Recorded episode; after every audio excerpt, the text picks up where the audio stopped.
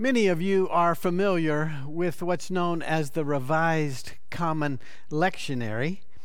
The lectionary is used by both Catholic and Protestant communities all around the world, and this lectionary suggests four different readings to be used in corporate worship on Sundays. There is an Old Testament reading, there is a psalm reading, there is a gospel reading, and there is a reading from the letters of the New Testament. And these readings relate always to the church's liturgical year, the unfolding of the Christian story through each year. And these readings appear on a three year cycle.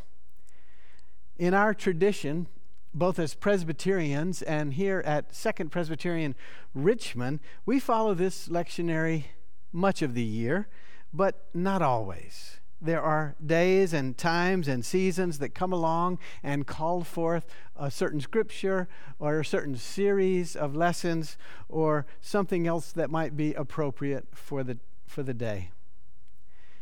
Today's lectionary, however, offers something that feels like an absolute gift from our wonderful God, especially one text, the psalm for this day, this third Sunday of January, and this second Sunday after Epiphany this year. Listen now to sacred words, and in what might feel like scary days, we invite the words of this psalm to cover us and infiltrate everything about our lives. This is Psalm 139, the first 18 verses. O oh Lord, you have searched me and known me. You know when I sit down and when I rise up. You discern my thoughts from far away. You search out my path and my lying down and are acquainted with all my ways. Even before a word is on my tongue, O Lord, you know it completely.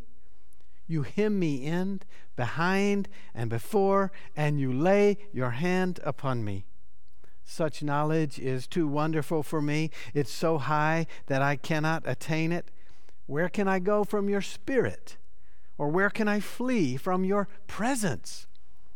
If I ascend to heaven, you are there. If I make my bed in Sheol, you are there. If I take the wings of the morning and settle at the farthest limits of the sea, even there your hand shall lead me, and your right hand shall hold me fast. If I say, Surely the darkness shall cover me, and the light around me become night, even the darkness is not dark to you. The night is as bright as the day, for darkness is as light as the day to you. For it was you who formed my inward parts. You knit me together in my mother's womb. I praise you, for I am fearfully and wonderfully made. Wonderful are your works, that I know them very well. My frame was not hidden from you when I was being made in secret, intricately woven in the depths of the earth. Your eyes beheld my unformed substance in your book were written all the days that were formed for me when none of them had yet existed. How weighty to me are your thoughts, O God. How vast is the sum of them. I try to count them. They are more than the sand. I come to the end. I am still with you. This is the word of the Lord. Thanks be to God. Friends, this is a critical and important expression of faithful life in God's care.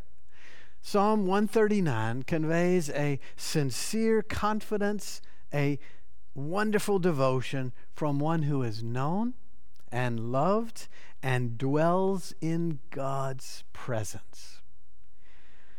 Here's my former seminary professor, Dr. James L. Mays, who was also a great participant in the life of this congregation before he died. maybe like no other piece of scripture, Dr. Mays says. This psalm portrays human existence in all its dimensions in terms of God's knowledge, presence, and power. It reflects an understanding of the human enclosed in divine reality. Let that sink in just a moment, especially in these days. Human existence in all its dimensions in terms of God's knowledge and presence and power, and human life enclosed in divine reality.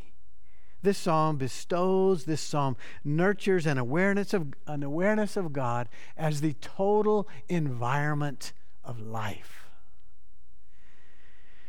That's something that I very much need to hear and think about in these particular days. Probably like many of you, life has felt increasingly heavy with doubts and darkness about our society, our divisions, our democracy, our future. I'll not go into the details. You know what I'm talking about. We all know the heartaches, the disappointments, and the confusion that haunts us. The first thing to note about this psalm especially in these days, is how deeply and prominently the psalm speaks about praise to God, praise for God. This is what the psalmist says I will praise you. I praise you. Wonderful are your works that I know so well. The praise comes so strongly because of th- really three main things. The Lord knows whatever the psalmist thinks and does. The Lord is present, finds him, is with him wherever he is. The Lord is even present before he began to be.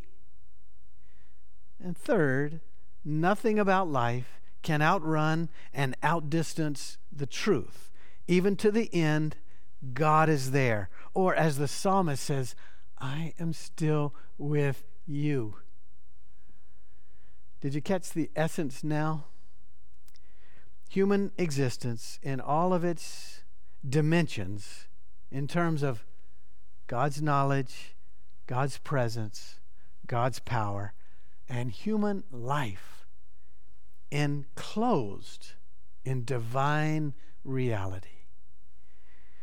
Those words are worth memorizing and repeating. O oh Lord, you have known me and searched me. You know when I sit down and when I rise up. You know my path. You know all things. Where can I go from your spirit? You are there. Even darkness is not dark to you. Memorize, repeat them morning, noon, evening, and we will keep our lives in God's knowledge and presence and power. God knows, God is present, and we can't outrun God ever. God's power prevails. Good words for difficult days. Here's something else to think about regarding this psalm.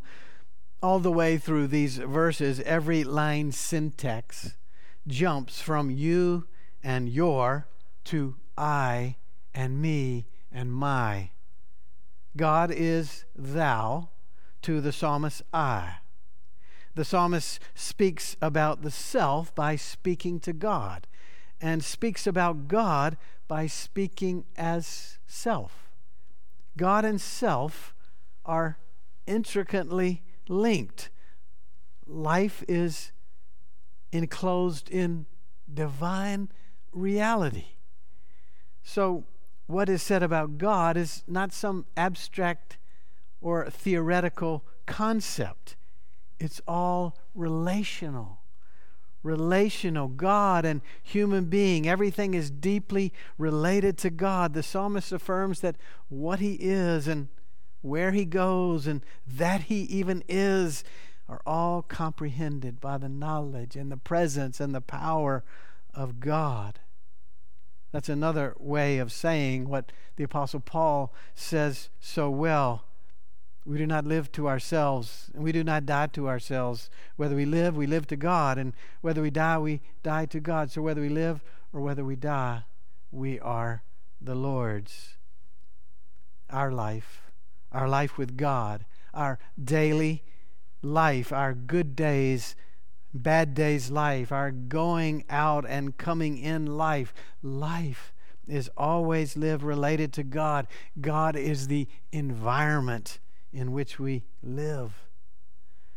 And if God is the environment in which we live, then the struggles and the heartaches that come our way, the limitations and the failings, all can be seen in a totally different light if we're always enclosed in divine reality if our lives really belong to god then the mistakes that we carry and the worries about the nation or the world or the shame or the loss that may be ours the burdens that we know all fall away as less important and can be far less consuming for us. Life is lived in God's reality.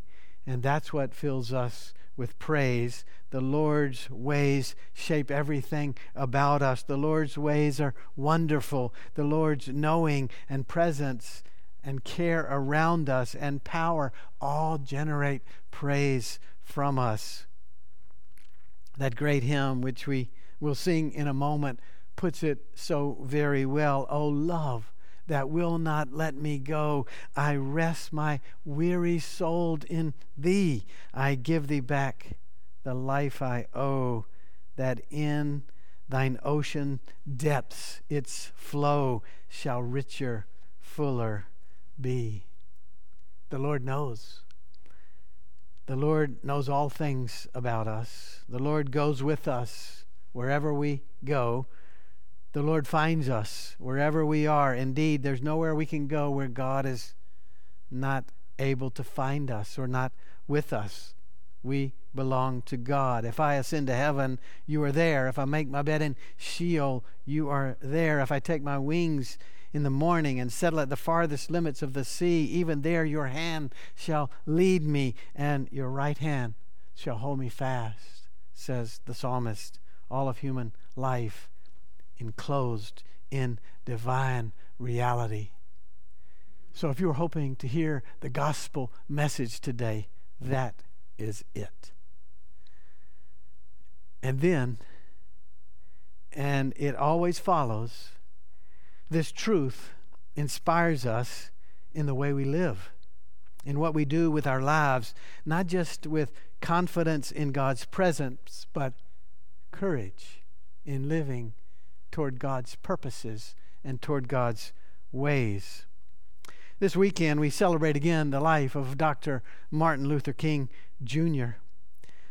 And in light of everything going on in our own hearts and around our nation, in light of the beautiful words of Psalm 139, we hear again these words from the preacher, Dr. King. If you want to be important, wonderful, if you want to be recognized, wonderful. If you want to be great, wonderful. But recognize that he who is greatest among you shall be your servant. Jesus always gives us a new definition of greatness. And King goes on with this new definition of greatness. It means that everybody can be great, everybody, because everybody can serve. You don't have to have a college degree to serve. You don't have to make your subject and verb agree to serve. You don't have to know about Plato and Aristotle to serve. You don't have to know Einstein's theory of relativity to serve. You don't have to know the second theory of thermodynamics to serve.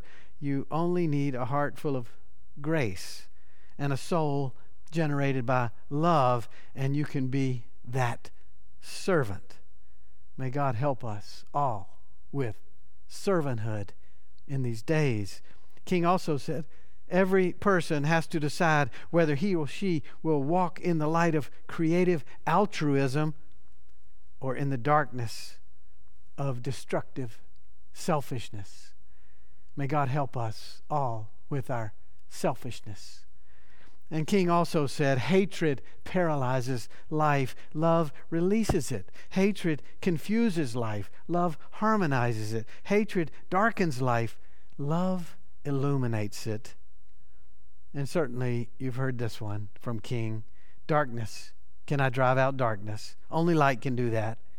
Hate cannot drive out hate, only love can do that. May God help us be the people of not hatred, but love. Friends, we have many, many challenges that burden us in these days. We have lots of concerns that perplex us and challenge us in what to do and how to live. Let us hear Psalm 139 and affirm that God's knowledge and God's presence and God's power shape everything about us. That's the real environment in which we live. And then, in the words of Martin Luther King Jr., as people of sincere love and light, let us strive for greatness. Greatness in the ways of Jesus, loving and serving. May it be so. Amen. Join me now in a word of prayer as we commit our lives afresh to God's purposes. Let us pray. Holy God, to turn from you is to fall. To turn to you is to rise, to trust you, to live in the ways of love and light, enclosed in divine reality. Well, that is to abide forever. We seek that way, following Jesus. Amen.